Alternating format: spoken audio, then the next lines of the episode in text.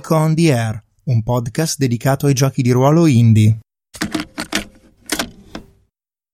Ciao, sono Edoardo di Storia di Ruolo e questo è il mio diario di design per la mia entry al 200 World RPG, Little Sketty Tea Party. Ringrazio Daniele per avermi ospitato e spero sarà generoso con i tagli, altrimenti mi sentirete dire un sacco di strafalcioni.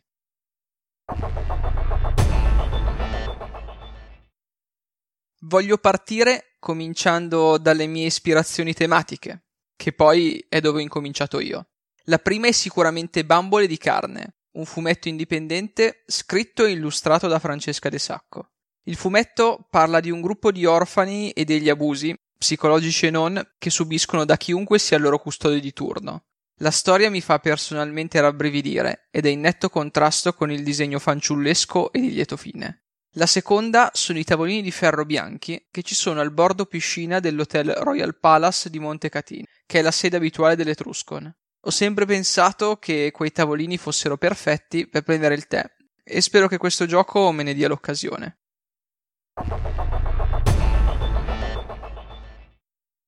Come si gioca a Little Skate Tea Party? Si prepara il tè e ci si siede attorno a un tavolo con una sedia in più. Questa è la pietra fondante del gioco e mi sono imposto che fossero anche gli unici elementi fisici con i quali fare design. Questo significava lasciar perdere cose come schede, matite o dadi. Volevo un'esperienza che nella mia testa definisco freeform, cioè quella che ti danno giochi come Fiasco o la Società dei Sognatori. Volevo un gioco che lasciasse una certa libertà ai contributi dei giocatori e si limitasse a spingere dolcemente in una certa direzione. In questo caso la direzione, come ha giustamente fatto notare Ray Otus nella sua review su G+, spesso conduce verso quelli che lui chiama dark places. La sedia in più che il gioco richiede è quella di Katie ed è vuota per simboleggiare la sua assenza. Il Tea Party non è propriamente diegetico, ma vuole alludere ad un'ipotetica rimpatriata di tutti i commensali, cioè personaggi, dopo che Katie se n'è andata. Tutte le scene giocate, compreso il finale, si svolgono effettivamente nel passato. Una seconda funzione del Tea Party è quella di inferire un preciso tono al tavolo, una parte di quell'etichetta che sarebbe bene conservare quando si sta bevendo il tè in un salotto vittoriano. L'etichetta gioca sicuramente un ruolo fondamentale nell'impostazione della conversazione, su cui ritornerò più avanti nel dettaglio, la quale richiede un certo aplomb britannico affinché le procedure funzionino. Questo tono viene sicuramente molto utile anche come meccanismo contro i contenuti troppo grafici o espliciti, anche se probabilmente il gioco ha bisogno di ulteriori meccanismi di sicurezza. Una delle idee che sto esplorando è di trattare la sedia vuota come X-Card, ma è una delle cose che voglio valutare a valle di un playtest.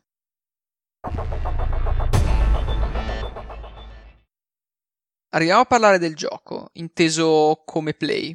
I personaggi sono amici dell'infanzia di Katie e si può scegliere dalla lista dei tipici inventati ad un tea di una bambina. Altri bambini, animali, pupazzi o addirittura amici immaginari. I personaggi devono essere presentati dai loro giocatori non come realmente sono, ma come Katie li vede e percepisce. Questo è importante perché lascia che la tridimensionalità del personaggio sia qualcosa che emerga in gioco assieme ai suoi difetti. Anche Katie non viene descritta in fase di setup ed il suo personaggio è completamente emergente. Una delle cose che vorrei migliorare del gioco è sicuramente una serie di procedure che rendano l'emergere della figura di Katie graduale e che non avvenga totalmente nella prima scena. È una delle cose che ho deciso non sarei mai riuscito ad infilare in 200 parole, anche se ho già qualche idea. Una volta creati i personaggi, si incominciano ad impostare a turno scene riguardanti il discomfort di Katie. Ho scelto appositamente questa parola, discomfort, perché in inglese non è molto usata e contiene in sé una grande sfumatura di significati, che vanno dallo spiacevole al disagiante. Sono abbastanza fiero di come sono riuscito a giocare con questa ambiguità, anche se probabilmente me ne pentirò quando e se estenderò il gioco in italiano. In ogni caso, chiunque voglia partecipare alla scena come personaggio può farlo bevendo un sorso di tè. A tal proposito, l'esposizione dei personaggi serve proprio a lasciare che il tè si raffreddi abbastanza da essere bevuto, e spero proprio di aver azzeccato i tempi.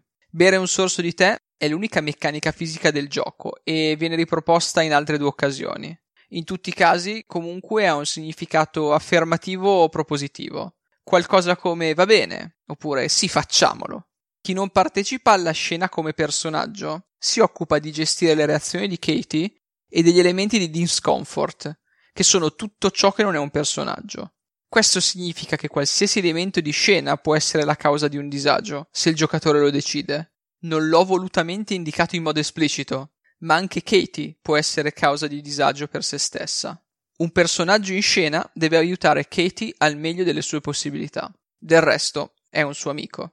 Una cosa che la mia entry non specifica è che il giocatore in scena dovrebbe avere un approccio alla narrazione proattivo, come quello che richiedono giochi come Polaris oppure Magia Acciaio di Roberto Grassi. La vera e unica fonte di opposizione delle azioni di un personaggio è ciò che gli altri giocatori hanno deciso essere discomforting, e si ha comunque un successo se uno degli altri giocatori beve un sorso di tè. Una cosa che do per scontata invece è che se un personaggio agisce contro qualcosa che non viene ritenuto discomforting o che non è stato precedentemente definito come tale, allora non esiste conflitto e ciò che fa semplicemente accade. Diverso è se nessuno avalla le azioni di un personaggio, bevendo un sorso di tè e qualcun altro propone un esito diverso. In questo caso spetta al giocatore del personaggio attivo decidere se bere un sorso di tè a sua volta ed accettare l'esito proposto, oppure prendersi il successo con forza, rivelando qualcosa di discomforting riguardo al suo vero essere. Ancora una volta non lo esplicito nel testo, ma questo dovrebbe essere il momento in cui qualche elemento della descrizione iniziale del personaggio viene sovvertito e si incomincia a vederlo senza il filtro degli occhi di una bambina. Rivelare qualcosa di sé fa vincere il conflitto e porta la scena alla sua chiusura. La responsabilità di chiudere è comunque di chi doveva impostare la scena, il quale può in ogni caso decidere di chiuderla prima se lo ritiene sensato. Per questo nel testo uso il termine framing, che in modo più letterale si riferisce a tutte le procedure di inquadramento della scena. Probabilmente questa è una delle cose che merita qualche parola in più per essere spiegata. Vincere un conflitto in questo modo comunque lascia il segno. Infatti la terza volta che lo si fa, il personaggio si trasforma in un mostro agli occhi della bambina e da quel momento in poi può vincere un conflitto contro il discomforting solo se tutti gli altri giocatori bevono un sorso di tè. Questa meccanica ha due funzioni. La prima è di cercare di spingere il gioco verso una conclusione. La seconda ha una caratura più morale, dal momento che il mostro malvagio riesce a battere ciò che è male per la bambina solo previo il tacito accordo di tutto il tavolo. È proprio qui, nell'intervento del mostro, che spero che si espliciti tutta la potenza dell'assenso silente del tavolo che sorseggia il tè.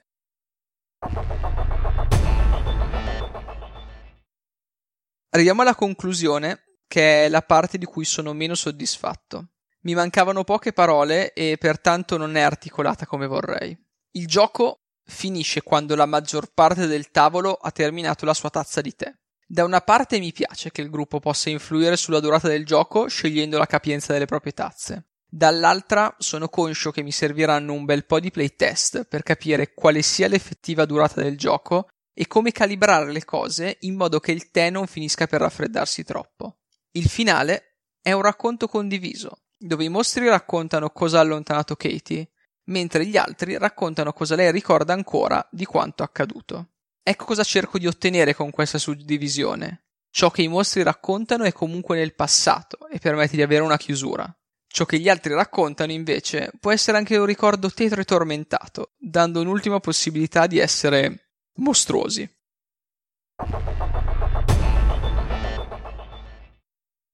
Sto andando in chiusura, ma prima di parlare dei futuri sviluppi del gioco, voglio spendere due parole sul processo di design che ho usato per il contest.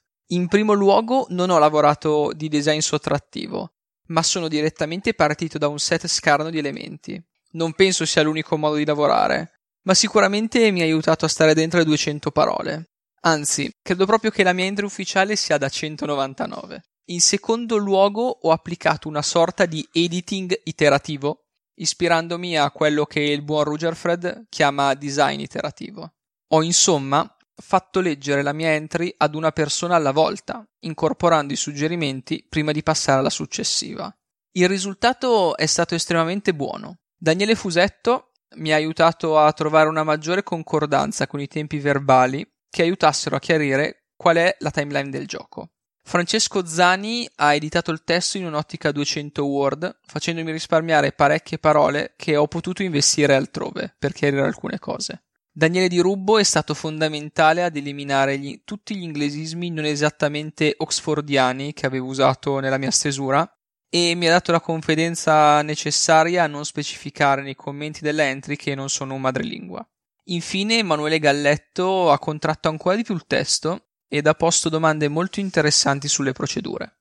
Non ho potuto incorporare tutti i suoi consigli per mancanza di spazio, ma mi ha dato veramente modo di riflettere. In ultimo, ho usato Google Traduttore in maniera poco convenzionale. Quello che intendo e che consiglio di fare a tutti quelli che partecipano o parteciperanno al contest è di usarlo per tradurre la propria entry dall'italiano all'inglese e viceversa un paio di volte. Il 200 World RPG è un concorso internazionale e questo può aiutarvi a capire in che modo il vostro gioco sarà inteso da chi non è madrelingua.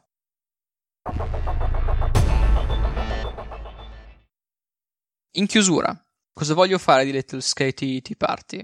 Ammetto che i feedback e l'interesse dimostrato mi hanno abbastanza galvanizzato a continuare. Per me il game design è un hobby e mi piace considerarlo un'attività sociale, al pari del gioco vero e proprio. Il mio obiettivo è quello di fare almeno tre playtest prima di settembre. Uno di questi mi piacerebbe tantissimo che fosse ad Etruscon, su quei tavolini di cui vi ho parlato all'inizio. Poi boh, si vedrà. Ciao a tutti, qui Edoardo, passo e chiudo. Thank you.